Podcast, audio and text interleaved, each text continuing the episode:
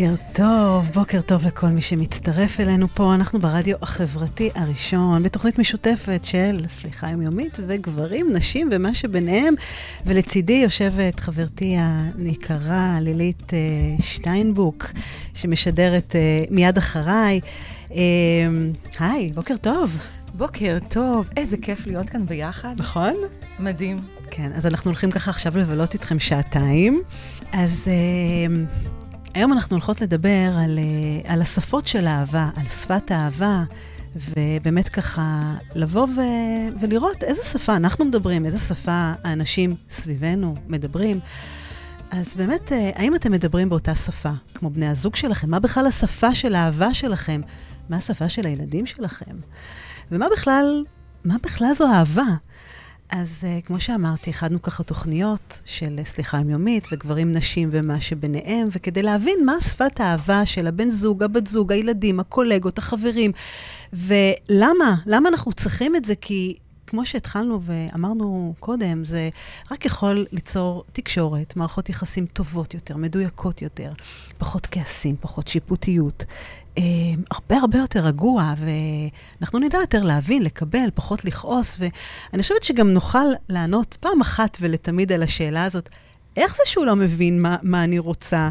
איך זה שהוא לא יודע שכרגע אני נמצאת ב, ב, במשבר כזה או אחר, ומה שאני צריכה זה רק מילה טובה ולא איזה בדיחה או ציניות או משהו כזה או אחר? מה, הוא לא מכיר אותי? מה, הוא לא יודע? מה, הוא לא מבין? אז כולנו, יש, אה, אני חושבת, שאלות ככה על אהבה, על זוגיות, על קונפליקטים, על uh, משברים, על פרידות, ו, ובתוך השיחות האלה, אני חושבת שבאמת uh, יש לנו מטרה אחת זהה, לדבר ולתקשר בצורה הכי הכי נכונה. אז uh, אנחנו הולכות uh, לדבר על החמש שפות של אהבה, ופה אני מעבירה את השרביט ללילית. תספרי לנו ככה מאיפה אנחנו לוקחות את כל החומר הנפלא הזה. אז אנחנו לוקחות קודם כל את החומר הנפלא לפני, לפני הכל. בכלל בהבדלים בין גברים לנשים שאנחנו עוד מעט נדבר עליהם. על כמה אנחנו שונים, על כמה אנחנו מתנהגים אחרת, על כמה אנחנו רואים את העולם בצורה אחרת. ואחד הדברים המרתקים שככה נתקלתי בהם לפני כמה שנים, היה הספר של גרי צ'פמן, mm, שנקרא מדהים. חמש שפות לאהבה. ובתוך כל המקום הזה שאני מלמדת NLP ומלמדת אנשים, אה, אה, או מכשירה מטפלים לעשות כל מיני דברים, פתאום כשקראתי את הספר הזה, נפלו לי כל כך הרבה אסימונים, שגם מי שלא הולך ללמוד, וגם מי שלא בתוך העולם הזה, בצורה מאוד מאוד פשוטה, יכול בעצם להבין מה השפה של האהבה שלו. מדהים. ומה השפה של האהבה של מי שמולו, בין אם זה בן זוג, בין אם זה ילד, בין אם זה באמת, כמו שאמרת, קולגה, משפחה, כל אחד מסביב. ובעצם הוא לקח את השפות שלנו וחילק אותן לחמש שפות עיקריות. ברור שכל אחד יכול להוסיף עוד, ועם השנים כל אחד הוסיף עוד איזשהו משהו, ועוד איזשהו נדבך, וכל אחד זיהה בעצמו עוד שפה שהוא מאמץ, או אפילו מיקס בין שפות. על החמש שפות העיקריות שאנחנו הולכות לדבר עליהן היום, הן חמש שפות שבעצם הן הכי דומיננטיות בשיח היומיומי שלנו. אנחנו הולכים לדבר על השפה המילולית, על אנשים שבעצם, כשהם אומרים שהם אוהבים, הם מבטאים את זה במילים. הם מבטאים את זה במכתבים, בפתקיות או בכל מיני דברים קטנים כאלה ואחרים. אנחנו הולכים לדבר על שפת המגע. יש אנשים שכשהם אוהבים הם נוגעים. הם נוגעים, הם מלטפים, הם מחבקים, הם מנשקים. אנחנו נדבר גם על שפת המתנות. יש את אלה שכל עולמם זה פשוט לקנות לך מתנה. כי בזה שהם יקנו לך מתנה, הם יגידו, אני אוהב אותך, אבל أو. בדרך שלהם. יש גם את אלה שעוסקים בשפת השירותים והטיפול. הם אלה שתמיד ידאגו שיהיה לך נוח, ושיהיה הכל, ושהכול יהיה לך מוכן. זה הנתינה. ומתוקתק, זה כל הקטע של הנתינה, של הטיפול, ושל כל השירותים מסביב. ויש את אלה שזמן האיכות זו השפה הכי שולטת שלהם. שמבחינתם, בכל העולם העסוק שלהם, כשהם מפנים זמן לבת הזוג, באותו רגע הם נתנו את הכי הכי הכי, את מה שצריך לבן או בת הזוג. כי מבחינתם, לפנות את הזמן, זה מה שחשוב. כי כשהם מעניקים מהזמן שלהם, כך הם אומרים שהם אוהבים. ובעצם זה נמצא בכל אחד מאיתנו. והחוכמה היא, איך אנחנו מזהים את זה? איך אנחנו יודעים מה זה? ואני כן יכולה לתת לכם ככה טיזר קטן לתוכנית היום. התוכנית שלנו הולכת להיות שעתיים שלמות. כן. של חדי ושלי. חדי אחראית גם על המוזיקה, בחרה לכם שירים יוצאים מן הכלל. אבל אני בטוחה דבר אחד, שאחרי השידור הזה, אתם פתאום תבינו בדיוק איפה נופלים הקונפליקטים שלכם בתקשורת עם בן או בת הזוג. אתם תבינו איך הילד שלכם מבקש אהבה ואיך אתם נותנים את האהבה. וואו. אתם תבינו למה אתם לא מבינים את הצד השני. אתם אפילו תבינו למה אתם מקטרים. הוא לא אומר לי שהוא אוהב אותי. היא לא עושה בשבילי. ופתאום אתם תגלו שאתם פשוט הייתם חרשים Hmm. המון המון זמן, ותגלו שניתנה שם, נאמרה, נעשתה המון אהבה. אתם רק לא הבנתם את השפה. כי זה בדיוק כמו לדבר עברית ולא להבין גרמנית. אה, זה לדבר בשפות שונות. בדיוק. וואו, לילית, איזה הקדמה יפה. את יודעת, זה... אני ככה מקשיבה לך, ואני אומרת, הצורך הבסיסי שלנו, הצורך האנושי שלנו, זה להיות אהוב, נאהב. זאת אומרת, יש פה משהו כל כך uh, ברמה האנושית ככה, שקשור לאהבה. ואם אני אומרת, זה, כל מה שאת אומרת, זה, אני אומרת, כולי ככה תקווה, ואני אומרת, כל אחד שמקשיב, להקשיב ולקחת משהו קטן, כי אני חושבת שיש פה איזו התעוררות מסוימת, שפתאום אנחנו יכולים לפקוח, כמו שאנחנו פוקחים את האוזניים, אז באמת להתחיל לפקוח את האוזניים, את העיניים, ופתאום אני מקווה שבאמת נצליח לראות דברים אחרת, ולמלא את uh, מכל האהבה. אני מאמינה שנראה דברים אחרת, כי ברגע שאנחנו מבינים עוד שפה, כן, אז ידע זה כוח, כמו בכל תחום. נכון. וברגע שאנחנו לומדים עוד שפה, זה כמו להסתובב בארץ זרה ופתאום להבין כל מה שקורה מסביבנו וכל מה נכון, שאומרים מסביבנו. נכון, פתאום הדברים נראים אחרת. בדיוק. אז אני חושבת שכדאי ככה, את יודעת, לפני שאנחנו צוללות ככה ו- ומציגות את, ה- את השפות ומדברות ודנות עליה, בוא נדבר רגע על אהבה. הו, מילה כאילו, גדולה. כן, מילה גדולה שאני, את יודעת, זה, זה קשה מאוד להגדיר, קשה מאוד אה, להגיד מה זה, כל אחד, אין פה נכון, לא נכון, כל אחד מביא את, ה, את האמת שלו. מה זו אהבה בשבילך? וואו. תראי, אם אני אלך לפי הדבר הפשוט, קודם כל של ויקיפדיה, אז ויקיפדיה אומרת שאהבה זה אוסף של חוויות, של רגשות, של תחושת חיבה למישהו, למשהו. כן. זה יכול אפילו לעצמים דוממים. Hmm. אנחנו אוהבים את הטלפון שלנו, אנחנו אוהבים את, ה, את הבית שלנו, אנחנו אוהבים כל מיני דברים. אבל כשיש אהבה, פתאום זה כמו, ב- בעולם שלי, זה כאילו הכנסתי איזשהו דלק לגוף. זה כמו שאתה מכניס אה, אה, איזשהו דשן כדי להצמיח את הפרחים יותר, כדי לתת להם יותר חיים. אז כשיש אהבה, מרגישים שהעולם נראה יותר טוב. Hmm. זה כאילו לקחת עכשיו איזושהי, איזשהו סמרטוט ולנקות את החלון ופתאום לראות את הכל בצורה ברורה. זה להרגיש את החום של השמש. זה להתלהב מפרח. זה להתלהב ממחוות הכי קטנות. זה להתרגש כשהוא רק כיסה לי את הרגליים בספה. זה לדעת שאני כל היום חושבת על איך אני גורמת לו להיות מאושר. ואיך הוא גורם לי להיות מאושר. אהבה היא קודם כל אהבה עצמית, כי ברגע שאנחנו אוהבים את עצמנו, אנחנו יכולים לראות את כל מה שיש מסביב. ובן אדם שאוהב את עצמו, יכול לראות את הפרח, יכול להיות השקיעה, את הזריחה, את הקשת בענן. הוא יכול לראות דבר טוב, הוא יכול להסתכל על היש ולא על האין. Hmm. אהבה היא רגש ענקי שממלא כאן כמו אנרגיה כזאת, מטעין אותך. ענקית שמטעין וואו. אותנו. כשיש בנו אהבה, אנחנו, הכל נראה לנו פשוט, הכל נראה לנו קל.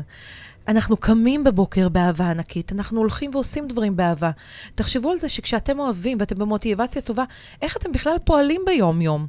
אתם עושים את הכל ביותר, כי אתם נכנסים לאוטו, שומעים מוזיקה. אתם הרבה יותר נעימים ונחמדים לאנשים. אתם הרבה יותר נעימים ונחמדים עבורכם. אתם רוצים כל הזמן לקבל מזה עוד ועוד ועוד. וואו. וככל שאנחנו מקבלים עוד, ככה גם יש לנו כל כך הרבה לתת. Hmm. אז יש פה איזושהי אנרגיה שכל הזמן מסתובבת. שלא נגמרת. אהבה? וואו. זה דבר אינסופי, זה דבר ענקי. שברגע שאנחנו מכניסים, זה הדבר הכי מדהים שמכפיל את עצמו ומתרבה מעצמו. וואו, את יודעת, זה נשמע כמו ככה קסם, ככה באמת ש... את יודעת, כמו אבקת קסמים כזאת, שאנחנו מפזרים ואנחנו נדבקים בה ומדביקים גם את האנשים האחרים סביבנו, כי אהבה היא מדבקת. נכון. אם זה בחיוך, אם זה באנרגיה, אם זה בשמחה, אם זה בכל מה שיש מסביבנו. Um, את יודעת, זה, זה מאוד, אני, אני חשבתי ככה באמת, uh, איך להגדיר את, ה, את הדבר העצום הזה, כי אין פה מילה שיכולה לתאר, או, או מילים. ואת יודעת, זה, זה כל כך מעורבב בתמצית שלמה של חיים שלמים, כי את לוקחת את המילה הזאת ואחריה, את יודעת, כמו מנצח בתזמורת, שאחריו יש מלא מלא מלא דברים נפלאים וחיוביים ומרימים, ו, ונותנים באמת, כמו שאת אמרת, את ה... את הרוחב הלב הזה שמטעין אותך ומרים אותך למעלה למעלה. ואני חושבת שגם אהבה זה באיזשהו מקום שבעצם את, אה, את נקשרת ואת מתחברת מבחינה רגשית למישהו אחר, בגלל שאת מעריכה אותו, ואפילו, אני חושבת שאפילו יותר מזה, בגלל שאת רואה את, ה, את הטוב שיש בו, ואת אוהבת את הטוב הזה שהוא מפיץ, גם לאחרים וגם אלייך. את, את כביכול כאילו מוקירה את הטוב, את, אה, את מתאהבת בטוב הזה שיש בו, שהוא כמובן גם, מן הסתם, לוקח אותו אלייך, ואת רוצה להכיר עוד ועוד ו, ולחוות את הטוב הזה. אמ, וזה מדהים, כי, כי הדברים האלה הם, הם באמת באמת מדבקים, כי אני חושבת ש...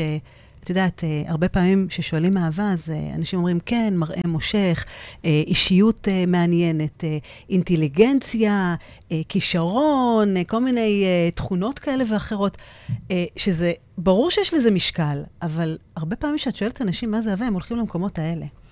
הם הולכים אבל, ל... כן? אבל זה נכון, כי את מדברת מהעולם שאת פוגשת המון אנשים כמטפלת. וכשאת מסתכלת על איך אנשים בכלל מפתחים אהבה, למה הם אוהבים בכלל, אז זה נוגע בדיוק במקומות הכי קטנים והכי כואבים והכי עמוקים שלנו. כשאנחנו אוהבים מישהו או משהו, זה בגלל שמשהו בהשתקפות שלו, או בערכים שלו, או בהתנהגות שלו, ממש נוגע בנו בפנים. Mm. וזה מה שגורם לנו לאהוב. כשאנחנו מסתכלים על מישהו עם נתינה, או על מישהו שהוא אה, אה, חכם, או על מישהו שיש לו כל מיני מעלות, או כל מיני ערכים שאנחנו אוהבות, או אוהבים, זה לגברים ונשים, זה מה שגורם לנו לפתוח את הצוהר הזה של הלב ולתת לו להיכנס. כי אנחנו בדרך כלל מכניסים, דומה מושך דומה, אנחנו מכניסים דברים שהם גם אנחנו באיזשהו מקום, בהשתקפות שלנו. בטח, בטח, לגמרי. אמ, זה, זה מדהים, כי את יודעת, זה, הרבה פעמים כשאנחנו אוהבים, אז בעצם אנחנו מרגישים שאנחנו נמצאים עם בן אדם, ואנחנו נמצאים אפילו הרבה יותר במיטבנו כשהוא נמצא לידינו. Mm-hmm. הוא הרבה יותר uh, גורם לי uh, להיות אה, נינוחה, סבלנית, חכמה יותר. אני ממש רוצה כביכול לטעום עוד ועוד בנוכחות הזאת, כי, כי כמו שאת אמרת, זה, זה מאוד ממלא. בדיוק. זה ממלא.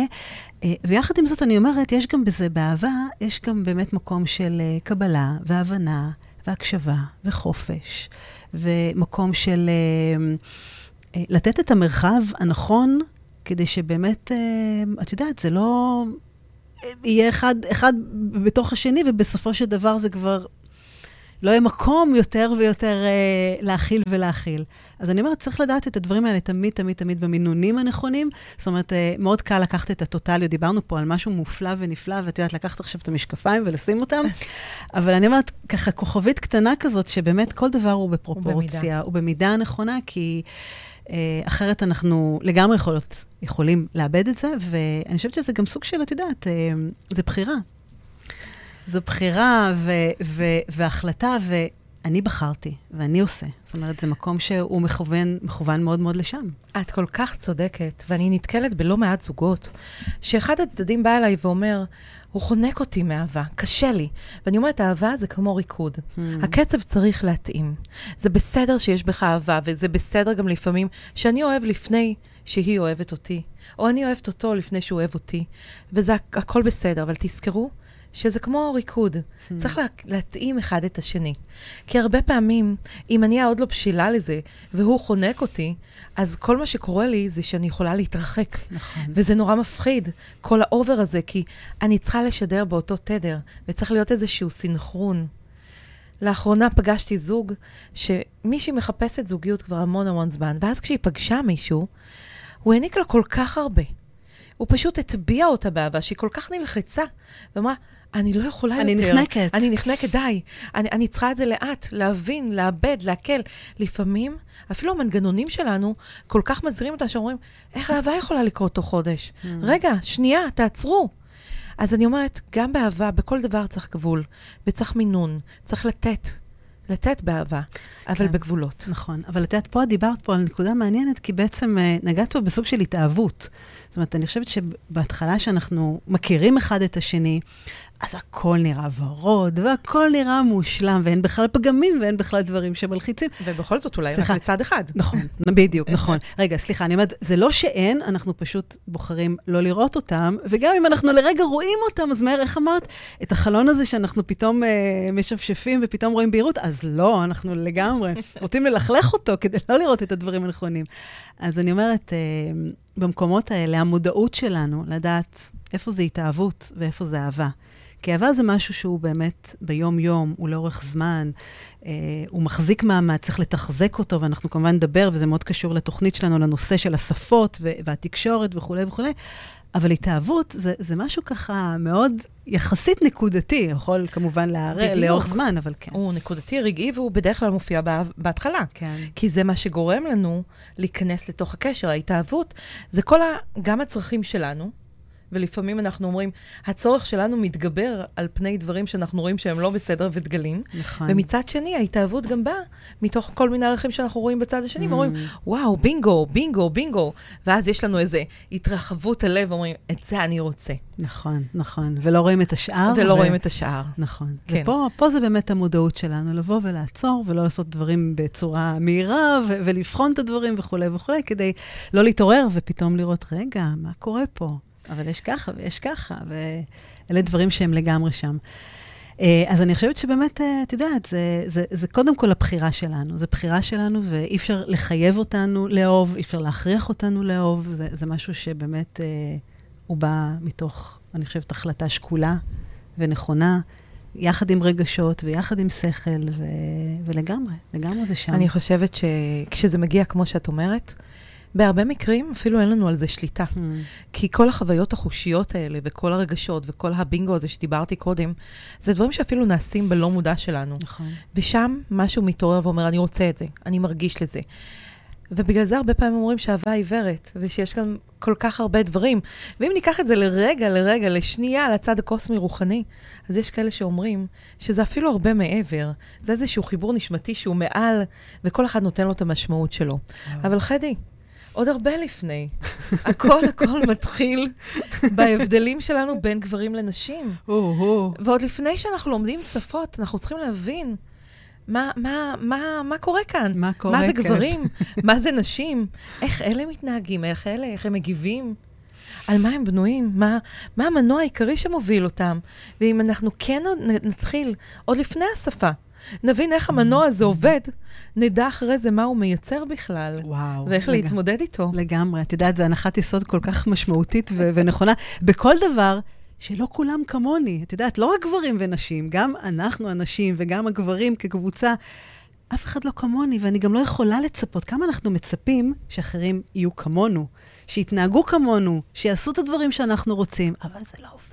אנחנו אפילו שופטים אותם ומבקרים אותם כן. על פי הערכים נכון. שלנו. אני הייתי עושה ככה, למה הוא עשה ככה? ממש ככה. הוא היה צריך לעשות ככה. וצר לי, עולם הנשים, גברים, תסגרו רגע אוזניים, אני חייבת להגיד לכם משהו.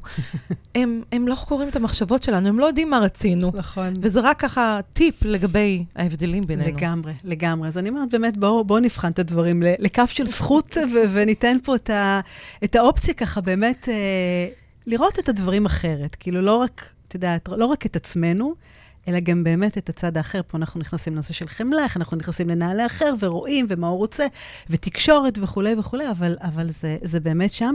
ו, ואת יודעת ככה, פתאום תוך כדי שאת מדברת, אני חושבת שאנחנו גם משתמשים במילה הזאת בכל כך הרבה הקשרים, כי אני יכולה להגיד לך, לילית, אני אוהבת אותך, ואני יכולה להגיד גם באותה נשימה, יו, אני אוהבת את השיר הזה, וואו, אני אוהבת את העוגה הזאת. זאת אומרת, המילה הזאת, היא, היא, היא, היא, אני אומרת, בקונוטציה הזאת, היא, היא אחרת אמנם במשמעות, אבל תראי כמה אנחנו משתמשים בה בכל מיני הקשרים ו- וכאלה וכאלה. אז מה, גברים מנוגה, נשים ממאדים, הבדלים, גברים, נשים, כמה אנחנו שונים, אלילית? כמה אנחנו, התפיסות שלנו, הערכים שלנו, הדיבור שלנו, הכל כל כך אחר. אני חושבת שהכל מתחיל בכלל במבנה, אם אנחנו ניקח את זה רגע לחלק מדעי ומחקרי, אז בכלל מבנה המוח שלנו שונה. Mm. וזה דברים uh, מאוד מאוד קדמונים שאנחנו מדברים עליהם. בכל המבנה שלנו, בבנייה שלנו, ב-DNA שלנו. בעצם, מה, למה הגברים נוצרו, למה הנשים נוצרו, מה היו התפ, התפקידים המיתולוגיים שלהם, ואיך זה תמוה אם אנחנו רוצים או לא רוצים, איפשהו במוח שלנו, בבנייה שלנו, ב-DNA שלנו, באיך אנחנו אה, חיים את החיים. וכשאנחנו מדברים על ההבדלים בין גברים לנשים, אז ברגע שאנחנו מבינים שאנחנו שונים, hmm. ואני לא עושה הכללות, אני מדברת על הרוב, אז כשאנחנו מסתכלים, אמרו את זה גם בגברים ונשים, אה, וגם אה, יש את המערכון המדהים של איש המערות. נכון. שהוא מדבר על כך שהוא מנסה להבהיר מה זה גבר ומה זה אישה, אז הוא אומר, נכנסים לחנות, גבר הוא צייד, ככה הוא נוצר, זה מה שהוא עושה. הוא נכנס, הוא צד את מה שהוא רוצה, הולך לקופה, משלם ויוצא. פתרונות, פתרונות, אישה תכלס. אישה נכנסת, והיא מלקטת. Hmm. היא עוברת בכל המדפים, היא נוגעת, היא מריחה, היא מקפלת, היא מסתכלת, היא מלקטת, היא הולכת, מודדת, יוצאת, חוזרת, בודקת, מתייעצת. ו- וכאן אפילו מתחיל רק הקצה-קצה של ה-DNA הזה של מה זה גברים ומה זה נשים. ואם ניקח את זה עוד צעד, חדי, אז אני תמיד מתחילה את ההרצאות שלי על גברים ועל נשים, ואני שואלת ככה את הקהל, ואני אומרת להם, תגידו, אתם יודעים כמה מילים גבר אומר בשעה? וככה מטורף. מסתכלים, כן. ומתחילים כל מיני כאלה שמרימים את היד, ואומרים, ו- ו- וזורקים כל מיני... ואת יודעת כמה מילים, חדי? ביי, ספרי לנו. סליחה, לא, אה, לא בשעה, ביום. ביום, זהו, כן. נכון. כמה מילים ביום. את יודעת כמה מילים? גבר אומר 7,000 מילים ביום. את יודעת כמה נשים אומרות ביום? נסי לנחש. פי שלוש? בדיוק. נשים, מטורף. לא פחות מ-21 אלף מילים. מטורף. תביני וואו. שעל כל מילה של גבר אנחנו אומרות לפחות שלוש מילים. ואת מבינה את המשמעות? כי כשאת שואלת אותו, מה שלומך? והוא אומר לך, בסדר. נכון. וכשהוא שואל אותך מה שלומך, ואת אומרת לו, יואו, אתה לא מבין איזה יום היה לי. היה לי מדהים, היה לי כיף. הוא אומר, טוב, את לא יכולה להגיד רק בסדר. ברור, כאילו, כבר כל המגילה. זה ממצה את הכל, אני לא צריך וואו. את כל ה... את כל המסביב, תקשיבי. זה בדיוק ההבדלים בינינו. כי גבר נכון. הוא פרקטי. בדיוק. הוא לוקח את המקומות לדבר שמזקק לו את הדברים להכי יעיל, להכי פרקטי. נכון. הוא תכלס. ממש. הם פחות משתמשים ברגשות. הם יותר משתמשים בדברים הקונקרטיים, הם ציידים, הם מכוונים, הם נוגעים, הם פוגעים בול. נכון. הם הרבה פעמים לא מתעסקים באם ואם ואם וחלומות ופנטזיות. גבר... אני תמיד אומרת, יש לו מכונת הפעלה כל כך פשוטה, חדי. וזה השלב שכולם אוהבים בהרצאה. ממש ככה. את יודעת, זה, זה, זה מדהים, כי באמת אה, זה המון המון פרקטיקה, ואני חושבת שגברים מחפשים את הפתרון. אוקיי, יש פה בעיה, תכלס, מה אני עושה עם זה?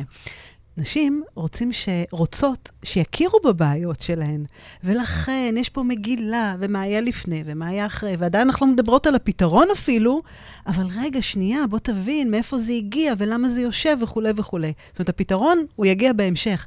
ואני חושבת שגם רואים את זה, את יודעת, בשיחות, כמו שאת אמרת, שהשיחות של נשים הן הרבה הרבה יותר ארוכות, וגברים הרבה יותר קצרות.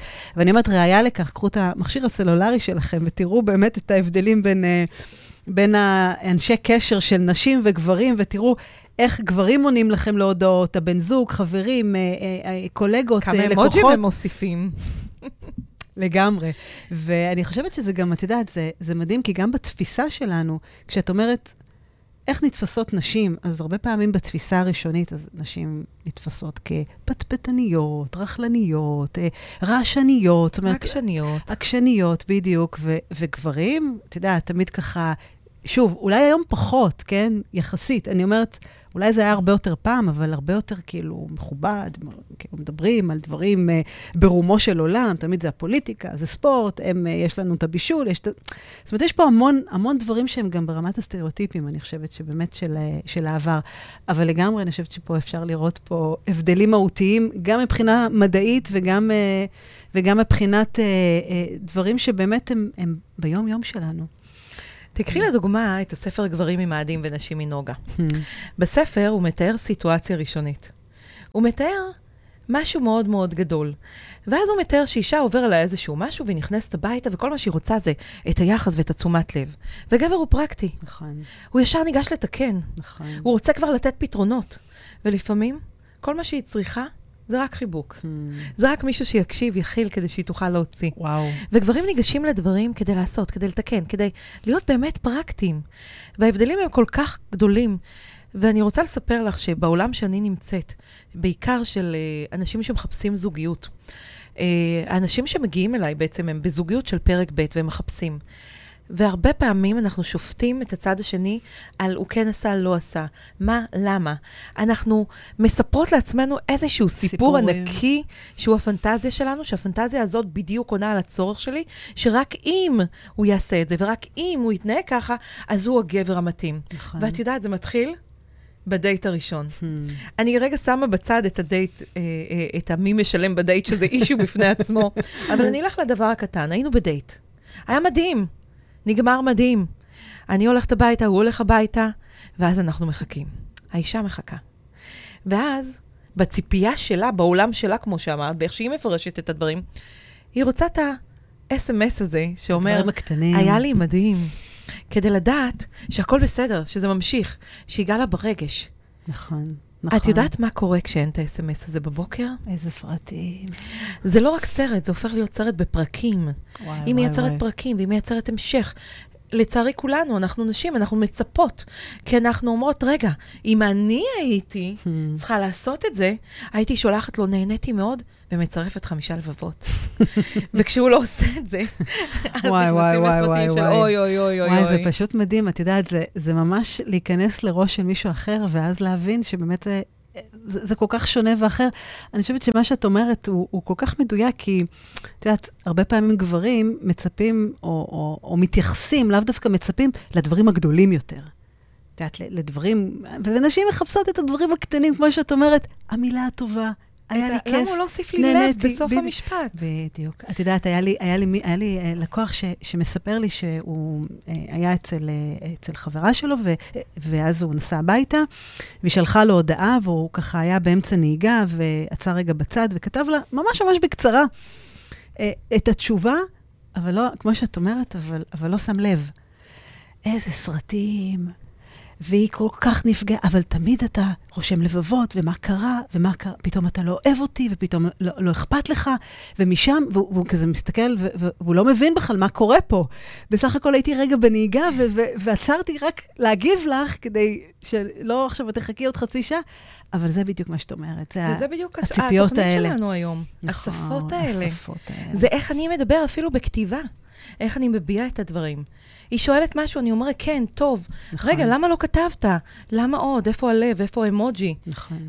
ו... אז אני חושבת שזה הבנה, זה קבלה, זה, זה, זה באמת uh, להבין ש... איך, איך אמרנו? לא כולם כמוני, ובטח שיש על אחת כמה וכמה הבדלים גם בין uh, גברים לנשים.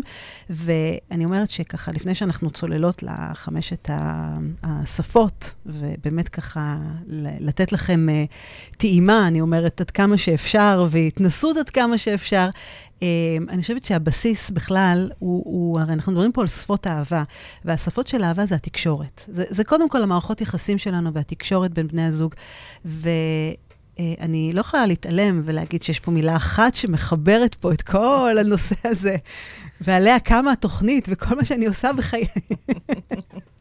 וזה הנושא של הסליחה, כמה הסליחה משמעותית פה, וכמה שהיא באמת uh, מחברת אותנו, ואני חושבת שהיא גם אבן יסוד ב, ב, בקשר, ב, בקשר זוגי ובתקשורת נכונה, ובמקום שאנחנו בעצם יכולים לסלוח, לבקש סליחה, גם, מה, מה זה גם? כולנו, כולנו בני אדם, וכולנו טעינו, וכולנו עשינו דברים שפגענו ונפגענו, ואני חושבת ש... את יודעת, אם אני מחלקת את זה ככה לסוגי הפגיעות והפגיעות, אני חושבת שגם הסליחה, בסופו של דבר היא גם... היא גם מגיעה בהתאם לסוג הפגיעה שיש לנו במערכות יחסים.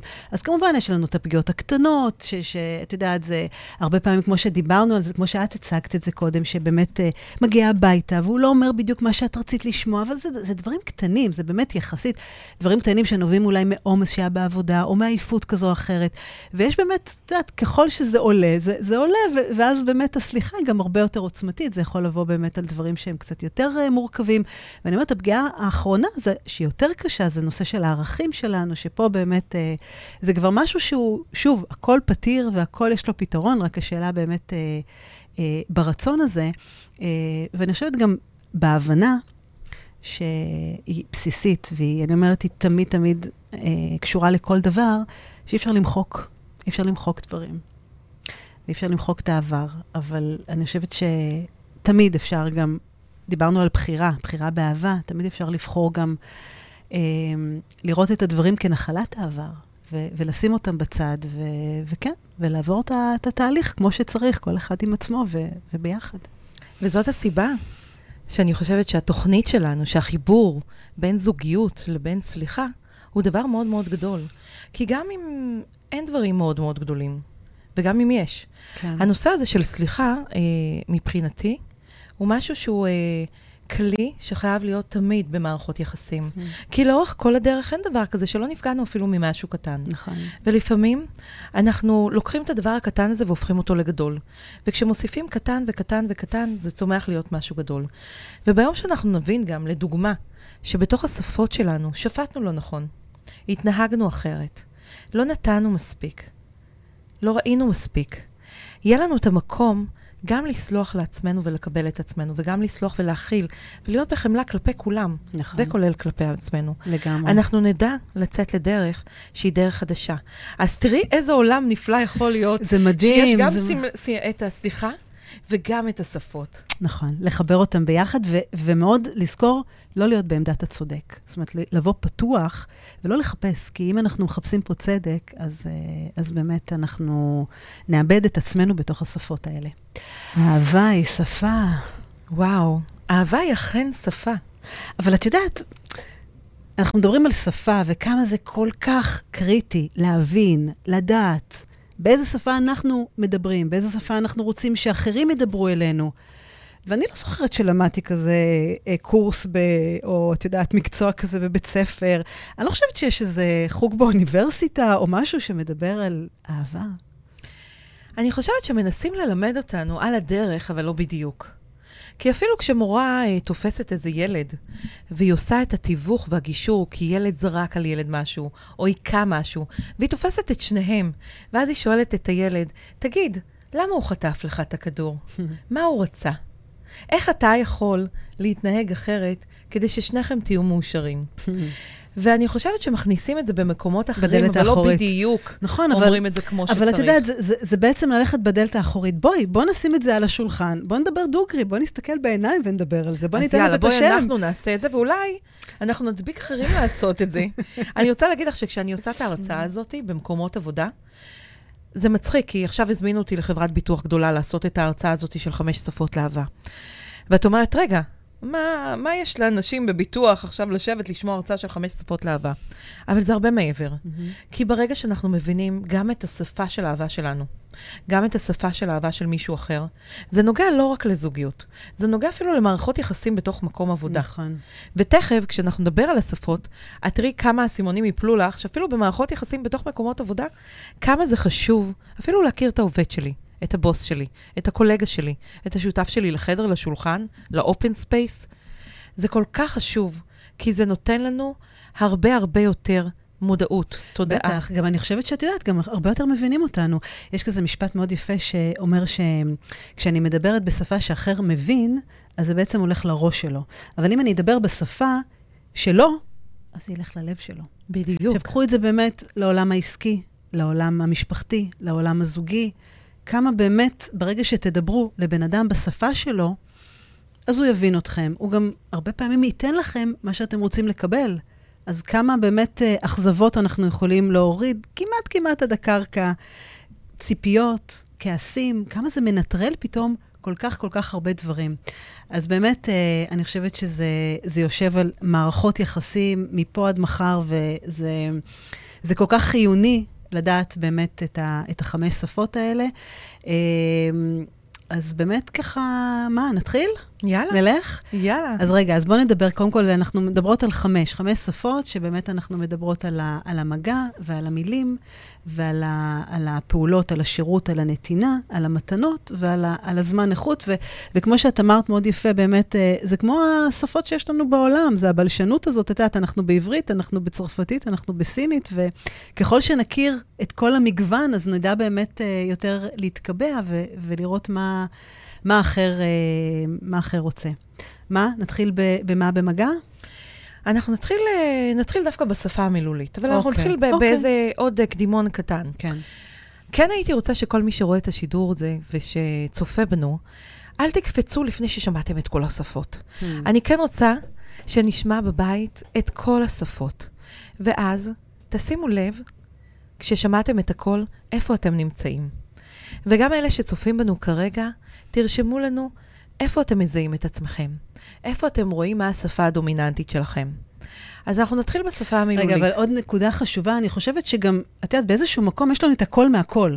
נכון. זאת אומרת, אנחנו בכל חמשת השפות, אבל בואו תתעדפו אותם. קחו באמת מ-1 עד 5, מה הכי הכי דומיננטי, מה אחריו, כי הדומיננטי זה באמת מה שמוביל אתכם. אבל אין ספק שאתם תמצאו באמת בכל דבר משהו שקשור לכם. אנחנו הרי פסיפס של uh, מורכבויות, בדיוק. כל מפה ומפה. בדיוק. אז שפת המילים. בדיוק. אז מה שחדי אמרה זה שאנחנו מורכבים, ובסוף אנחנו ניתן לכם גם איזשהו תרגיל כדי שתבינו את זה, כי בסופו של יום זה כמו עכשיו ללמוד עוד שפות. אם למדתי גם ספרדית, אז יהיה לי גם ספרדית, ואם למדתי נכון. אנגלית, אז יהיה לי אנגלית. וככל שנלמד, אבל בסופו של יום יש את שפת האם, שזו השפה הדומיננטית שלנו, שבה אנחנו מרגישים הכי בטוח. אבל זה אומר שאנחנו יכולים, כמו שחדי אמרה, ללמוד את כל השפות ולהשתמש בכל השפות. נכון. אז יאללה, מתחילים. השפה העיקרית שבדרך כלל... אנחנו רואים ואנחנו שומעים, ואנחנו ככה, היא בולטת ככה על פני השטח, זה השפה המילולית. כשאנשים מבטאים אהבה בשפה המילולית, זה אנשים שאומרים, אני אוהב אותך, או אוהב אותך, אוהבת אותך. מאוד פשוט. הם אומרים את זה במילים, הם כותבים את זה, זה יכול להיות במסרונים, זה יכול להיות במכתבים שהם משאירים על המקרר, mm. זה יכול להיות בלשלוח שיר, בלכתוב לי משהו. זה אנשים שכשהם מרגישים, הם מדברים את זה. הם מדברים את זה כדי שהצד השני ממש ישמע את זה. זה אחד כזה שאת תבואי ותגידי, מה הוא כל היום אומר לי שהוא אוהב אותי? Hmm. מה זה כל המסרונים האלה? מה זה כל השירים שהוא שולח לי? לגמרי, לגמרי. אבל אז אני אומרת לך, רגע, תעצרי, כי אם יש לך ביקורת על זה, רוב הסיכויים שכנראה זאת לא השפה שלך. אבל לאט-לאט. אז יש לנו את השפה המילולית, זה כל אלה שיגידו שהם אוהבים, הם גם יצפו לקבל את האהבה שלהם באותה מידה. לגמרי. זאת אומרת, הם יכאבו כשצד השני לא אומר להם, אני אוהב אותך. הם מחכים לזה, את יודעת, זה, זה ממש ציפייה כזאת. יש כ, אה, משפט מאוד יפה של, אה, של מרק טווין, שבעצם, אה, שהוא אמר שאני יכול לחיות במשך חודש, חודשיים על מחמאה טובה. ואם אנחנו ככה נעשה איזה חישוב קל, תחשבו ששש מחמאות בשנה היו שומרות על, על מכל האהבה שלנו ככה להתמלא ולהתמלא, זה, זה מדהים. ו, וכמו שאת אמרת, זה, זה, זה הרבה מחמאות, וזה הרבה מקום של פרגון. ויש בזה הרבה הקשבה, כי אני מקשיבה לך, ובעצם אני מתרגמת את מה שאת עוברת למילים, ואני מעודדת אותך, ואני דוחפת אותך לשם, ואיך את יודעת, אם אני לוקחת את זה גם למקום של הילדים, איך תמיד אומרים שצריך מבוגר אחד אחרי שיאמין בנו, ואת יודעת, ואם רק נגיד את המילה הזאת הנכונה, שוב, כמובן שזו השפה שהוא רוצה לקבל, אה, זה, תחשבו כמה זה יכול להעצים, כמה מילים, ואת יודעת, אה, כל כך אנחנו יכולים להרים ולהוריד, והדברים האלה כל כך רגישים, כמה הם יכולים להרוס אותנו וכמה הם יכולים אה, להרים אותנו, החיים והמוות ביד הלשון. בדיוק, או מספיק למי שמדבר את השפה. מילה אחת, hmm. משפט, ציון אחד שאומר, אני אוהב אותך. וכל היום נראה אחרת. נכון. וכל האנרגיה הולכת למקום אחר, והתחושות שלנו, ואנחנו מלאים, ואנחנו מרוגשים ומתרגשים, ואנחנו מרגישים אהובים. וזה אחד החשובים. השפה השנייה שלנו, חדי. רגע, רגע, רגע, היה לי פה שיר שמתאים לזה, ואת יודעת, זה, זה כזה, רגע, מה, ישבתי פה על שירים, לילית, באמת. יאללה, טוב, נו, את המפיקה המוזיקלית שלנו, שזה... אז אני חושבת שסיכמה את זה כל כך יפה, יהודית רביץ, רק מילה אחת. אוי. או שתיים, לא יותר מזה. זה מה שמספיק לנו. זה בדיוק זה, כי את יודעת, זה, זה להגיד את המילה הנכונה, ולא צריך לתת סיפור, סיפורים, או באמת אה, להרחיב. לפעמים, אני רואה אותך. בדיוק.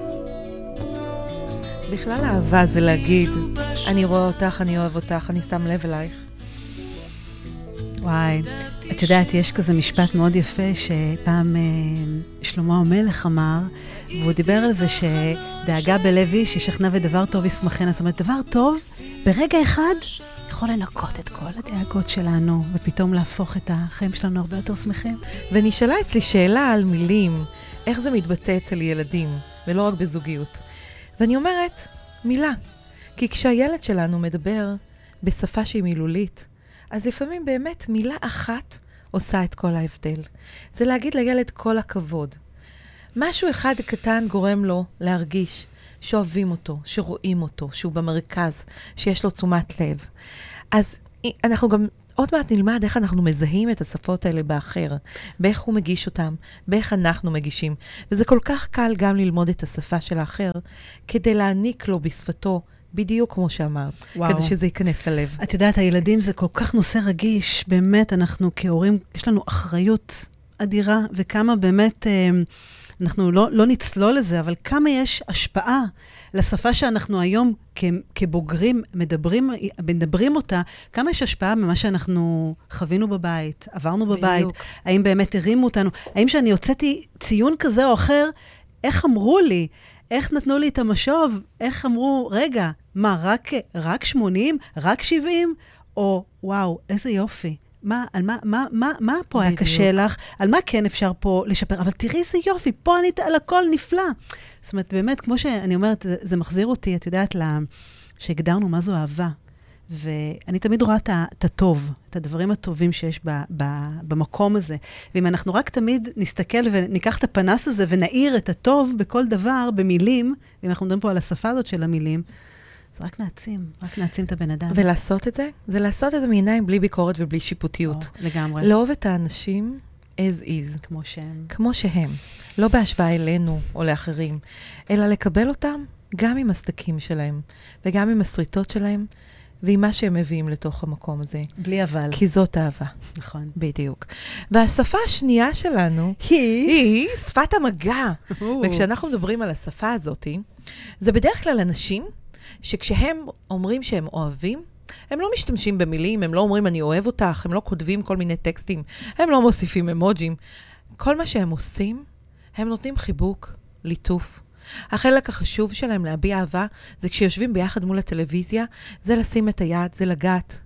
זה אפילו הזאת. בלילה, כשישנים, ונכון שצריך את המרחב שלנו אחרי שכבר הכל נרגע ורוצים להירדם, זה אפילו רק שהטוסיק שלנו ייגע אחד בשני, hmm. או רגל ברגל, או קצת עם היד. כי הקטע הזה של המגע, זה מה שאומר, אני אוהב אותך. כשאני מלטף, כשאני מנשק, כשאני מחבק, כשאני אפילו צובט, כשאני עושה כל מיני דברים. העניין שבדרך כלל השפה הזאת, שפת המגע, לא אמרנו קודם, השפה המילולית, היא נחשבת יותר, מזוהה יותר עם נשים. נשים, נכון. והשפה של המגע כן. נחשבת יותר עם גברים. נכון. והיא נחשבת שפה גברית, כי גבר, כשהוא רוצה להגיד אני אוהב, אז הוא מתבטא במשהו שקשור במגע. והרבה פעמים, בן זוג אחרי מריבה, הוא לא יבוא עכשיו וירצה לנתח ולדבר ולחפור שעות. כל מה שהוא ירצה זה לחבק. והרבה פעמים, דיברנו על הפרקטיקה. כבר אנחנו רואים פה את הקושי. כי בואי ניקח עכשיו שני אנשים. היא מדברת מילולית, הוא מדבר בשפת המגע. את יודעת כמה פעמים, כשהיא כועסת ומרוגשת, והוא פתאום, הלב שלו ככה נמס, והוא רוצה להגיד לה, אני אוהב אותך. הוא פשוט בא ומתקרב ומחבק אותה. וכל מה שהיא רואה כרגע זה, מה הוא רוצה עכשיו? עכשיו הוא רוצה לגעת בי? רגע, עכשיו הוא רוצה... לדבר, אני רוצה להבין. רגע, אני רוצה מילים, תגיד לי שאתה אוהב אותי. ופתאום, היא אפילו לא מבינה שזו השפה שהוא אומר לה, בואי נעזוב את הכל. אני באמת אוהב אותך. Mm. החיבוק הזה אומר, את צודקת, אני אוהב אותך. נכון, אבל מה היא חושבת? אותך. אבל מה היא אבל חושבת? אבל מה היא חושבת? לא אכפת אומרת, לו, הוא לא רגיש מספיק, הוא לא מבין שאני לא יכולה כרגע. אולי הוא רוצה רק סקס כרגע. נכון.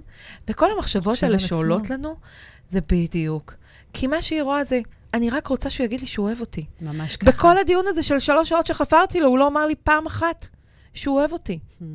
אבל היא לא ראתה שבזמן הזה הוא החזיק לה את היד. הוא ליטף לה את היד. הוא ניסה להתקרב ולחבק. את יודעת, זה, זה מדהים, כי באמת, תראי איזה פער מטורף, מה אני חושבת, מה אני רוצה, ו, ולא תמיד יודעים את זה. הדרך לליבו של גבר היא דרך קיבתו. כמה צרכים אה, אינטימיים יש פה בנושא הזה, וכמה המגע הפיזי הוא, הוא אני אומרת, הוא, הוא כלי כל כך, כל כך אה, עוצמתי לתקשורת הזאת. אה, אה, באמת לקחת את זה ו, ולקרב או להתקרב. ואת יודעת, עולה לי ככה שאלה, ערעור כזה, האם באמת שפת המגע היא חייבת להיות בנגיעה? זאת אומרת, האם היא יכולה לבוא לידי ביטוי בלי לגעת? חד משמעי כן, אבל, אני שוב אומרת, אם, אם אנחנו נתייחס לקודם להבדל של גברים ונשים, אז הגברים הם יותר פרקטיים, הם יצריים, יש בהם דברים אחרים. וגבר, במקום להגיד לי 7,000 מילים של אני אוהב אותך, הוא מרגיש שברגע שהוא מחבק, כך הוא מבטא את האהבה. זה משהו שהוא גם מאוד מאוד קדום, כי תחשבי על זה שגברים הם, אה, אם אנחנו מסתכלים על זה, הם הרבה פעמים נטולים ביכולת הזאת של להגיד את הכל במילולי. הם נכון. פרקטיים, הוא רוצה להגיד, אני אוהב אותך, הוא מחבק. נכון. המגע הוא הרבה פעמים, השפה שלנו גם הלא מילולית בעצם, היא גם לשבת לידך. אם אנחנו יושבים בבית אז ביחד, אז אינטימיות ואני בעצם. יושבת כאן והוא יושב שם, יש איזשהו מרחק. נכון. אבל אם את יושבת כאן ואני יושב לידך, גם אם אני לא נוגע בך, אבל האנרגיות, התחושות שאנחנו באותו חלל, באותו פה. מקום, אני כאן בשבילך. אוקיי. אני לידך.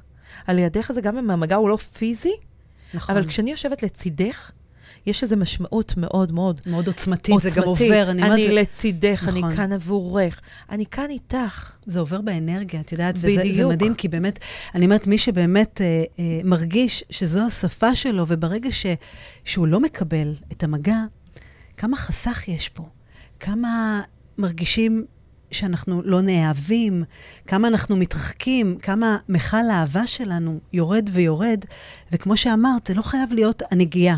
זאת אומרת, לא חייבים לגעת, אבל האנרגיה והתחושה בדיוק. הזאת, ש, שהנה, יש פה מישהו, והוא איתי כאן, נמצא פה, פה לידי. ואם ניקח את זה עכשיו לצד השני, קודם דיברנו על נשים, שהיא מדברת מילולי והוא מגע, לצורך כן. העניין. ואז בעצם היא אומרת, הוא לא אומר לי hmm. שהוא אוהב אותי. נכון. אבל בואו רגע נסתכל גם על הגבר. מה קורה לגבר שהוא איש של מגע?